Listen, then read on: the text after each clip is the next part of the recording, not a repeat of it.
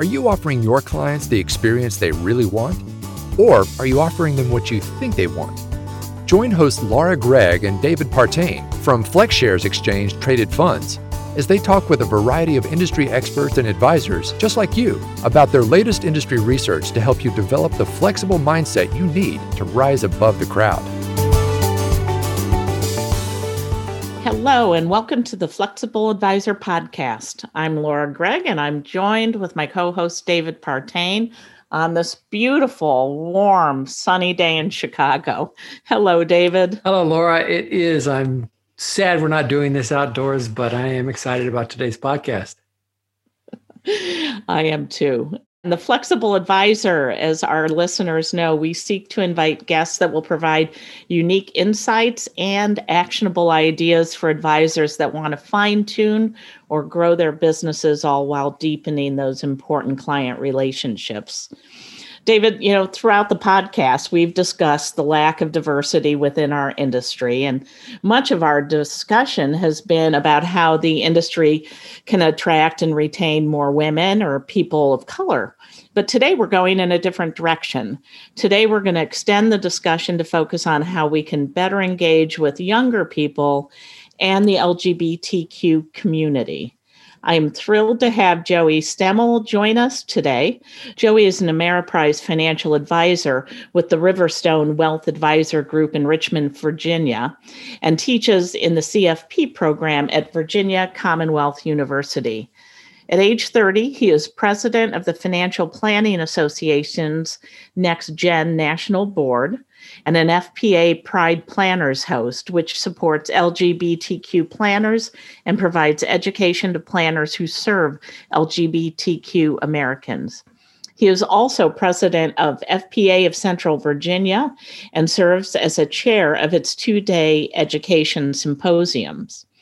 With credentials like these, it's not surprising that last year Joey made the Investment News 40 under 40 list of outstanding young people ready to take the financial advice industry to the next era. Congratulations, Joey, and welcome to the Flexible Advisor podcast. Yes, absolutely. Thanks for having me. I'm really excited to be here, and I certainly appreciate the, the kind introduction, and I look forward to talking with you both on engaging with the next generation of financial planners and those in the LGBTQ community. Okay, Joey, I'm exhausted just hearing about that lineup of volunteer work. Does that even leave much time for your day job or sleep? you know, I get the I get the sleep question a lot, and uh, after hearing that introduction, it does sound I feel like a little more exhausting than it actually is. But I guess I'm I'm thankful to have so many great people surrounding me both at work and in some of these volunteer groups. I, I, know it might sound cliche, but I think that makes all the world of the difference to be surrounded by great volunteers and great you know, team members. Yeah, you're right. All right. So you have a very interesting background. So I'd like to kick this off by having you tell us a little bit about more about your background and how you got interested in this industry. What has your path been and what does your job look like today? Sure. So I, you know, grew up the youngest of six, and I was lucky to have a mom who started talking to me about money, you know, at a really early age. And I always think it's funny to kind of share this. You know, growing up, I feel like I was a, a bit of a troublemaker. Yeah, I spoke my mind. I think at a younger age, I tried to push boundaries in school, and now I feel, you know, I'm rewarded and praised uh, as a leader for speaking my mind and pushing boundaries. So it's funny how you know, as you progress in life, you get rewarded for mm-hmm. those types of behaviors. But you know, my mom had us start, you know, at a really early age. We had a budget. And I was always fascinated with the concept of budgeting and savings. And the first savings account I ever opened up was actually at a bank that was in our local grocery store. So I used to love going grocery shopping with my mom because, you know, she would let me go to the bank, get that deposit slip, and I could see how much money I had and, and growing up, I thought maybe you know I could be a lawyer, or I thought about becoming a history teacher. I was always fascinated with learning, so I'm happy that I'm able to teach now at VCU. So I eventually became, you know, the teacher I wanted to be. But you know, at a younger age, even though I liked budgeting and savings, I didn't know that this was a job that you could do. I didn't know about financial planning And I remember my first exposure to investments was when I was 14 or 15. My mom let me use uh, some of my money from that savings account to buy an American Funds mutual fund. I could see the money going up and down and starting to learn about the concepts of investing. But I remember the reason why I wanted to buy this mutual fund was because the biggest holding was Coca Cola. So as a kid, who liked soda, I thought being able to own shares in Coca Cola was a really cool idea. But eventually, I enrolled at Virginia Commonwealth University and I knew I wanted to do business. And then there's kind of the, the pizza party that changed my life. So, about halfway through my freshman year, a professor and a student came into our class and you know i don't even remember what they said i just remember they said we're having pizza across the hall in 10 minutes you know, as a college student, I was there. That's how they get you. I was with the free pizza, and it ended up being a meeting that was the F, the VCU chapter of the Financial Planning Association. So the chapter was just getting started. We learned a little bit more about financial planning. I said, this sounds a little bit more like the finance I want to do. You're talking about investing and budgeting and savings and tax planning. And there was a, a planner there who talked about their day to day life. So, you know, I ended up getting involved with uh, the student chapter and I got an internship my, my second semester at UBS and started working there, enjoyed it. And about 12 to 18 months later, that led to an internship at Ameriprise Financial, which I actually got through connections in FPA. And then in my junior year, our financial planning director let us know that we were going to enter FPA's student planning challenge. And we had a younger program, so we had never done this challenge before. So there was a lot to learn, uh, and I didn't really know what to expect. But there was three of us on the team. The first part of it was a case study. So you got a case study about a hypothetical family, and they had some concerns similar to when you're working with clients. And ultimately, the first part of this challenge is to put together a financial plan. And, you know, we submitted it. We were hoping at that point to get top 10 because the top 10 teams get flown out to the annual conference, which that year I think was in San Diego. So beautiful San Diego.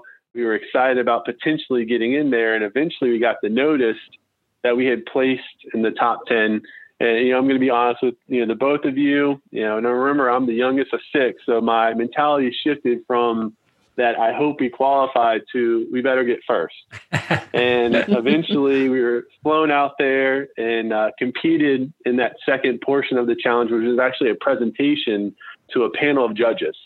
And then the third part was a trivia bowl. And although we didn't get first, we ended up getting third, which was tremendous. And, and that whole process really solidified for me that this was something I wanted to do. I really enjoyed the casework, putting together the financial plan, presenting it to you know a panel of judges who were supposed to be the clients, and then the next year we actually got in the top ten again and got to go to you know San Antonio, and that was a, a tremendous experience. We didn't place top 10 but it you know did you know teach us about setbacks because we were so focused on the presentation to the judges that we forgot the usb port that had our powerpoint oh, so no. someone on the team with me we had to run back to the hotel and uh, get our PowerPoint. We ran back, of course. It started downpouring on us. So we're running into the, the auditorium to present in front of the judges, and we're, we're soaking wet at that point. But it just teaches you to kind of think on your feet, and you never know what's coming your way. But you know, after that second competition, I graduated from VCU, still earning, interning at Ameriprise, and they offered me a job as a paraplanner where I was able to work directly under a financial advisor to learn, you know, how to prepare for meetings, do the financial plans, client service, and I was able to sit for the various license exams in my CFP. And then today, currently a financial advisor, still on the same team, coming up on 10 years if you include my intern year. So I feel like I've been in the profession for a long time. And in that role, I uh, work with about 60 households where I'm the lead planner and I help support an advisor on about 120 households. And in addition to those client facing um, duties, one of the favorite parts of my job is working with our interns. So we still have an intern program, and I get to work with the interns today. And you know, I just love being able to have been a part of that system and now kind of keep it going and helping the next generation of professionals as they enter into financial planning. Okay. Joey, I am just fascinated by this. I'm going to back this conversation up because I've had five kids and none of them can even spell budgeting. You're telling me you liked it at a young age? I liked it. I liked it at a young age for whatever reason. I think I, you know, my mom just taught us about the importance of I wouldn't say we were poor by any means, but in a household yeah. with you know six kids, it's a lot of mouths to feed. Yeah. So just trying to be smart and budget with the money was always kind of fun, mm. fun to me. So that's good. That's great. I, I, eh, you have a good mom. That's awesome. All right. So I'd love to learn more about the ties that the FPA has with universities. Is the engagement with universities at a chapter by chapter level, or is it more at the FPA national level? Yeah, it's a it's a great question. It's one we get a lot, and you know I'll probably answer this like a true financial planner, and the answer is it depends. it's both. Love to love to throw those words around. So at the top, you know, FPA as an organization really values the work and the effort of you know the universities and the faculty because they're really changing the landscape of the financial planning profession as they continue to graduate more people that are graduating with these financial planning certificates or bachelor's degrees and are able to sit for the CFP exam. And you know, FPA's goal is to support students as they transition from the student communities into becoming CFP professionals. And you know, we know engaging with students at an early age, early time is a tremendous value add, uh, especially with the student chapters we have. So the students are learning about FPA, they're learning about the resources out there at the undergraduate level, and then upon graduation, they can get involved with NexGen and the various chapters across the country. And at a you know national FPA level, you know, I'm going to give her a shout out. So Destry Downing mm-hmm. is the staff point for student chapters, and she provides communication to professors and uh, announcements, resources. Um, they continue to provide that programming at the FPA annual conference, both through the financial planning challenge, but also by allowing students to attend and meet various professionals from across the country. And I have to say, you know, back in, I guess it was 2019 in Minneapolis, you know, we could still get in, you know, large groups of people. That's where, you know, the annual conference was in 2019. I sat in and listened to some of those student presentations. And I don't think my team would have placed in the top 10. Hmm. I mean, these students are incredible. You know, the way they were so articulate with the judges and the recommendations that they were making, I was like, oh, this, there's no chance my group would have uh, participated at, at, that point. Mm-hmm. But on the local chapter level, something really important is the overall engagement of student chapters as well. So we get some stuff coming from national FPA on the local level as well. We have amazing chapters across the country that want to work and they want to partner with the universities. They are able to provide more benefits to students. They can help them jumpstart and advance their careers similar to what happened with me. And, you know, I got an internship through the FPA, and that's landed me now in a job in a profession. In the collaboration and that partnership between the local chapters and the universities is completely customized and stru- structured on the local level. So, for example, here in Central Virginia, we're able to provide funding to the student chapters, do pizza parties, and bring in speakers. Um, we're also able to provide scholarship funding. We have a CFP exam scholarship for students and younger planners. We supply volunteers for mock interviews. So, this is something that we've customized over the years for both groups to benefit from. And you have to give another shout out to the Virginia Tech program led by Dr. Lytton. It's one of the best programs in the country. And we're lucky to be able to partner with them, you know, over the last 10 to 15 years. That's awesome. Well, you obviously have some goals for the FPA Next Gen as their president. And so, what are you most excited to accomplish, and what programs do you hope you can lay the groundwork for in the future? Very exciting to be stepping into this role. And you always like to start by just acknowledging and reflecting upon a very crazy, challenging year, yeah. which was last year, right? Yeah. In 2020 many people across the country. Our, our team started 2020 with a lot of excitement. We had a comprehensive strategic plan, uh, and we had to pivot to address, you know, not only immediate term but longer term impacts of you know, the pandemic on our next gen members. And last year really reminded me as an FPA member of FPA's community and our sense of connection to each other. So we adapted in 2020 and we're going to continue to provide programming and events for our members on whatever platform we end up in 2021, right? So whether it's Zoom or shifting back to some sort of hybrid events or in-person events later on and this year, but our you know aspiring and early stage professionals, they want to be able to network. And you know, I guess we're lucky from NexGen's perspective that our members have been able to adapt better to uh, compared to other groups to the mostly virtual experiences over the last 12 months. So people that we don't have an age limitation, but primarily our members are under 30 in the next gen space. So we were able to shift to Zoom and meeting online, maybe better than some other um, members in FPA. And our next gen leadership team spent the last three months of 2020 really reflecting and working on our 2021 goals. Our strategic focus is around four areas. So creating a successful gathering and one day experience, which is our annual conference. Two years ago, it was in New Orleans. Last year was in Las Vegas, but it got canceled and we shifted to an online um, conference. And this is a conference built by NexGen members for NexGen members. The second focus is on supporting our local and national volunteer leaders and this is an area that we're really trying to focus on how to develop NexGen members as leaders, not only in FPA in our profession, but also at their work. So, what are the skill sets that they can build on by being organizational leaders? The third is to create intentional community. So, we know that it's very challenging across the board. A lot of people aren't feeling as connected as before. So, we're trying to create intentional community for our members across the country. And the last piece is expanding the media footprint of NexGen members. And so this is focusing on writing articles by NexGen planners for people maybe in their 20s and 30s.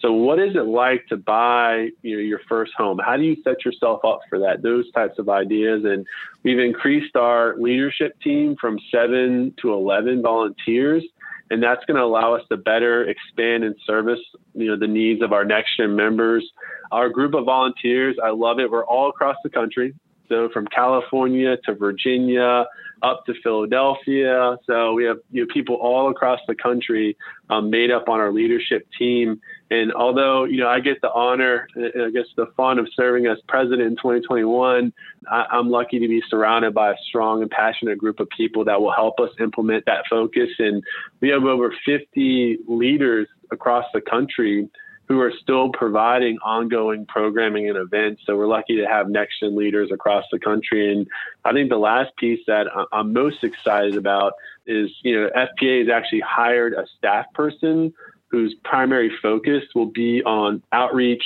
programming, and support for next gen members and our next gen leadership teams.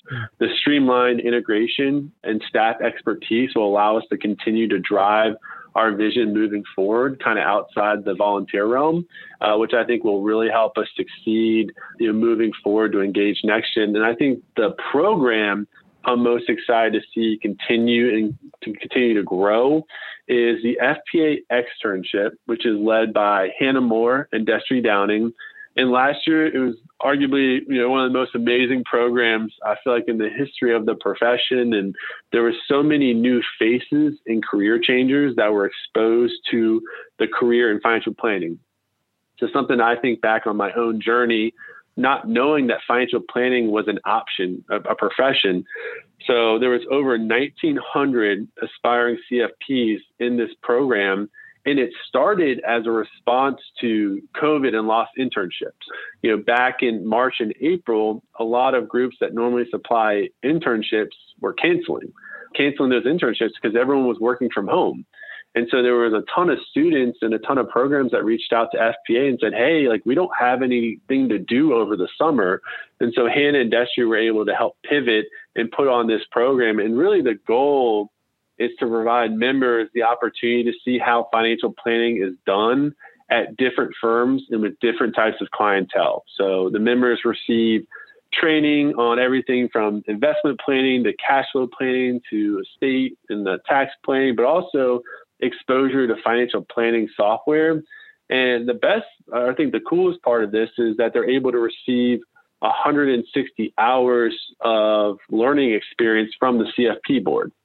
That is fantastic. And as well as your enthusiasm, Joey, we recently conducted an advisor wellness study. And uh, what we learned was that advisors were, were very happy with their roles, although they were still stressed. I can tell you just love what you do, it just shines through. Our audience is primarily financial advisors, not a surprise to you most financial advisors are still baby boomers, maybe late Gen X. And as I'm talking to a lot of advisory firms about trying to build diverse teams, I unfortunately hear the same complaint over and over. And that is that younger professionals expect too much, they expect it too soon, they're not wanting to, you know, I'm using air quotes, pay their dues. You know, I, I think that this mentality is not just in the financial planning world. I think it exists probably across many industries. But, you know, I'm seeing the younger professionals that you just described coming out of school with all their CFP coursework done, doing complex planning, whether that's helping as an intern or in these competitions. And they've got relevant experience that could add value from from day one but it it i'm wondering what your thoughts are are expectations too high for some of these new newly trained professionals coming into our industry and what advice would you give to firms that may help them capture that talent but retain it for the long term Yes, I love this question. Uh, I've gotten this question a lot over the last, you know, few years, and I think it's first to acknowledge the differences. There are large differences on how planners came into the profession 20, 20 to 30 years ago compared to how people are coming into the profession today. And I even reflect on my own path and recognize that it's different today than it was 10 years ago when I was first starting to intern. And there's a great YouTube video done by some CFP program directors from across the country called The 12 Tribes of Financial Planning. And it shows that there's a ton of career paths in the profession, whether you're at a, a wirehouse, at an RIA, working at a credit union, doing teaching and research at universities, working at a broker dealer. So there's a ton of career paths in today's financial planning profession. But I think it's important for the new profession professionals and our more experienced professionals to at least recognize where the other group is coming from because I think at that point you can start making progress to really understand where the other side is coming from. So as a new planner, I've really tried to recognize and understand that the people I work for right now used to work 12 hour days, a half day on Saturday, they were entirely commission so that if they didn't get new clients, they didn't make money and they probably didn't stick around long in the planning profession. Then, you know, 20, 30 years, 20 to 30 years later, I look at myself, I was hired as a paraplanner. I had a flat salary. I had incentives to get licensed to take my exam. So those are two entirely different experiences. And I agree 100% that entry level planners, I think, as you put it, Laura, are better technically trained on financial planning topics, software than in the past. But maybe, you know, we don't have the soft skills or the sales skills of planners past. Maybe we can improve on how to engage with a client in a meeting or improve on how to get clients to actually execute your financial planning recommendations. So those types of skills I know the younger planners could work on. And Laura, you mentioned that the experienced professionals have talked about younger professionals that maybe expect too much or they expect it too soon. And there's that pay your dues mentality in the industry. And to that, I ask, what's the price? How much do you want me to pay? And, for how long? And I've personally seen this, and you know, having a pathway laid out can make a big difference to the younger planner what certifications do you expect I have? what skill sets do you want me to have or refine? Do you want me bringing on new clients? Is there a specific metric that you're looking for? Laying out those types of expectations, I think, is so important to the younger professionals. As a millennial, I feel like I've heard my whole life that we're all about participation trophies. We're afraid of hard work. Uh, and I think that's wrong. You know, I teach, I'm a financial planner. I help lead in my profession. And I don't feel like I'm an outlier. I know a ton of other young professionals that are doing the same type of work. And I think laying out that path for your employees is so important. Misunderstandings can lead to people leaving because they feel as though they have no opportunity or a small opportunity. A person may go talk to firm X that has that career path laid out. Your firm could be the better choice, but because you haven't articulated that, they decide to leave. And I think it's the same thing we deal with sometimes as planners. Are you articulating your value to your client? You could be the better advisor, but if you don't articulate that value, or if your client doesn't see that value, they could end up leaving you. And you know, my last point before you know get off my soapbox is I feel like there's a tremendous number of opportunities for younger younger planners out there and there still isn't a large amount of new people coming into the profession. So it's kind of that supply and demand. So if you don't try to be intentional about retaining your employees, they may leave you. And you know, just going back to that numbers game, you may have to pay up to retain your talent because you could have a really good person on your team, but there's just a ton of opportunities out there. So, Joey, I, I, agree with you on all fronts. For a while, I, I managed a, a small group of younger people, and they amazed me every single day with their creativity. I would tell them what to do and how to get it done. They would get it done a week faster and not use any of my direction for how to get there. but they, they, they understood the outcome and they delivered on the outcome. And uh, in in ways that just weren't because I hadn't done it that way before. I totally agree, and we're we're so challenged with this advisor shortage coming up, and you know, I mean, we're we're seeing it already, and more and more people are, are skipping over the advisory and they're going straight to digital platforms at Fidelity, Schwab, you name it. Mm-hmm. it it's so critical to have a, a diverse team of advisors and then to give them the incentive to stay because they're going to be helping you build your business. And and I think I might have mentioned earlier in this uh, podcast, but FlexShares did a diversity study. We we we surveyed advisors and we surveyed investors and you know with the advisors we talked to them about building out teams and and were they thinking about building out diverse teams the answer was no not really we're going to revisit that in 2021 and hopefully we'll see some changes. Within that study, we looked at five year retention rates and we found across the board that those firms that had a diversity, equity, and inclusion program in place actually did a much better job of retaining diverse talent.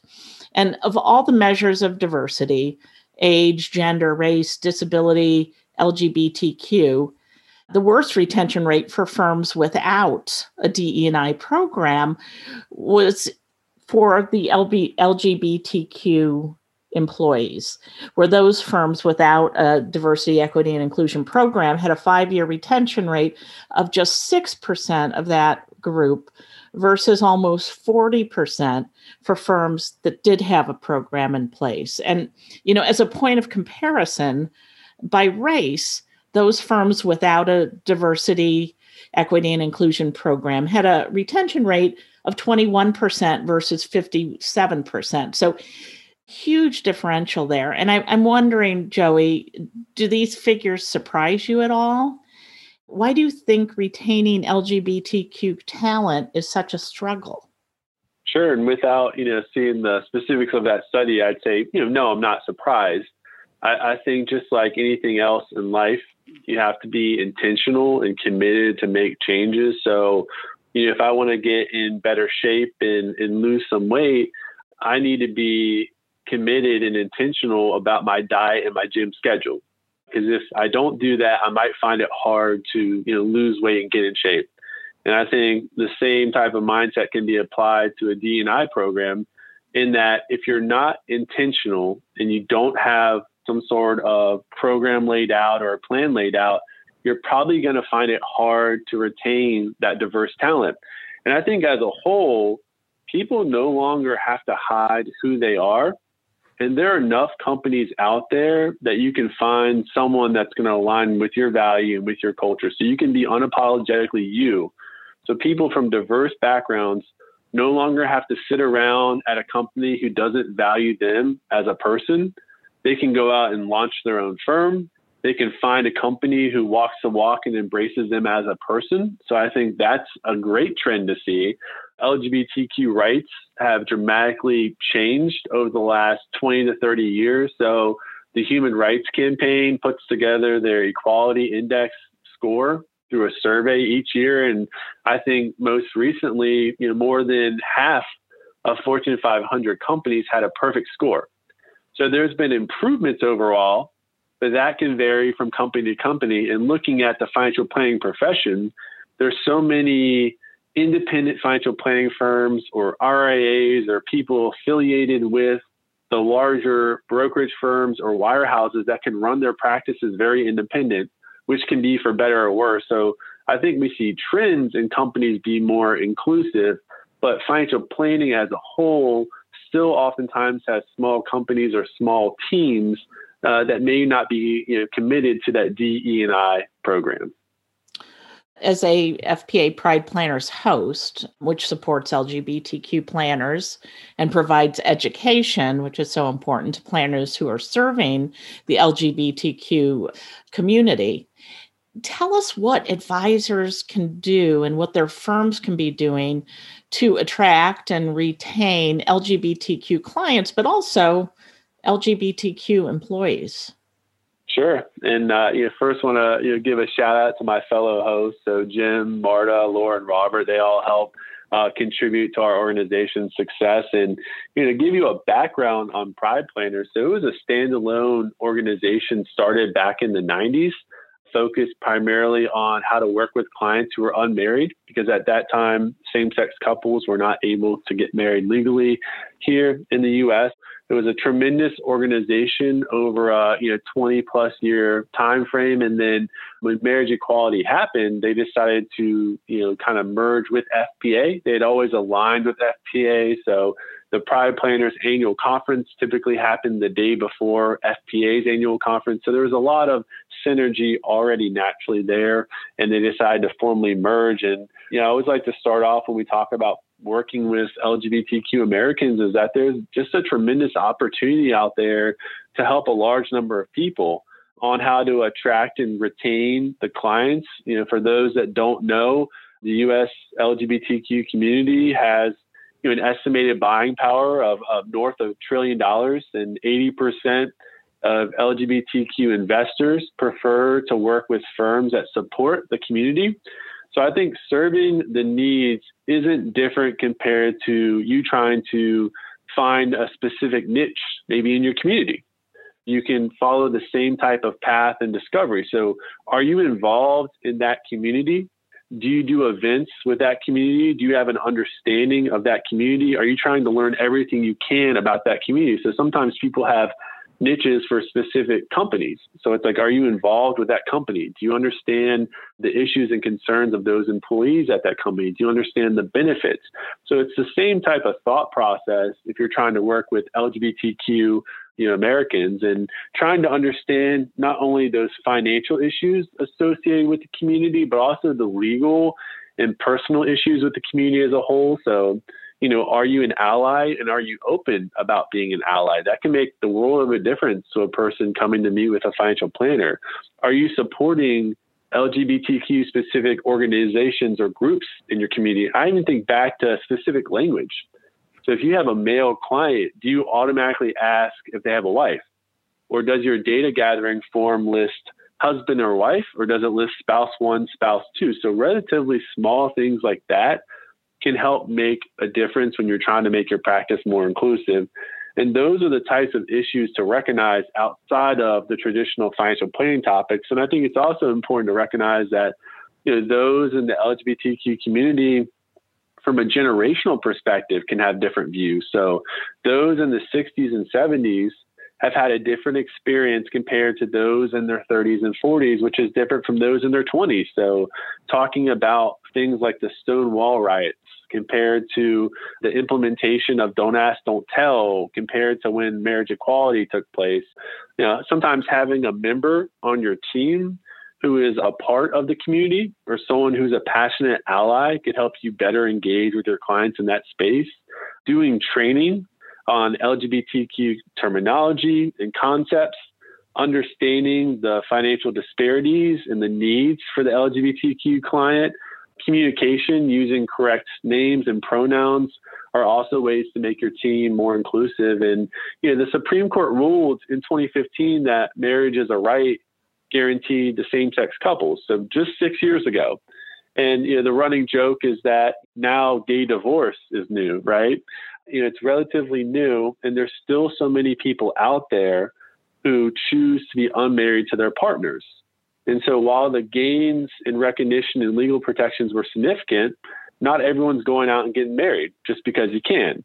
And same sex marriage recognition alone can't solve other LGBTQ specific issues. So, workplace issues, housing discrimination, uh, you know, discrimination surrounding the adoption pro- process. And I think you know groups like FPA Pride Planners are tremendous if you're interested in learning more about how to work with LGBTQ clients. And you know, we've had webinars that discuss family planning, including adoption and surrogacy. We've talked about working with LGBTQ clients. We've talked about how to be out and proud as a financial planner in your practice. And you know, we have a webinar coming up that's going to talk about aging as a member of the LGBTQ population and how that can be difficult with you know cultural issues or discrimination in senior living facilities. So I think part of it is just trying to better understand the concerns and needs of the community. Wow, that uh, was really helpful. There are things that you just shared that weren't weren't even top of mind for me, and I'm sure for so many advisors. Well, Joey, I feel like we could talk for much longer because you are in fact have great enthusiasm for the topic, but unfortunately, we've run out of time. However, we really like to give a couple of action items at the end of our podcast. And given your involvement in the FPA, what are the most impactful reasons for advisors to get involved in the local chapters? And what has been most beneficial for you personally by being so actively involved in your local chapter and in the national FPA?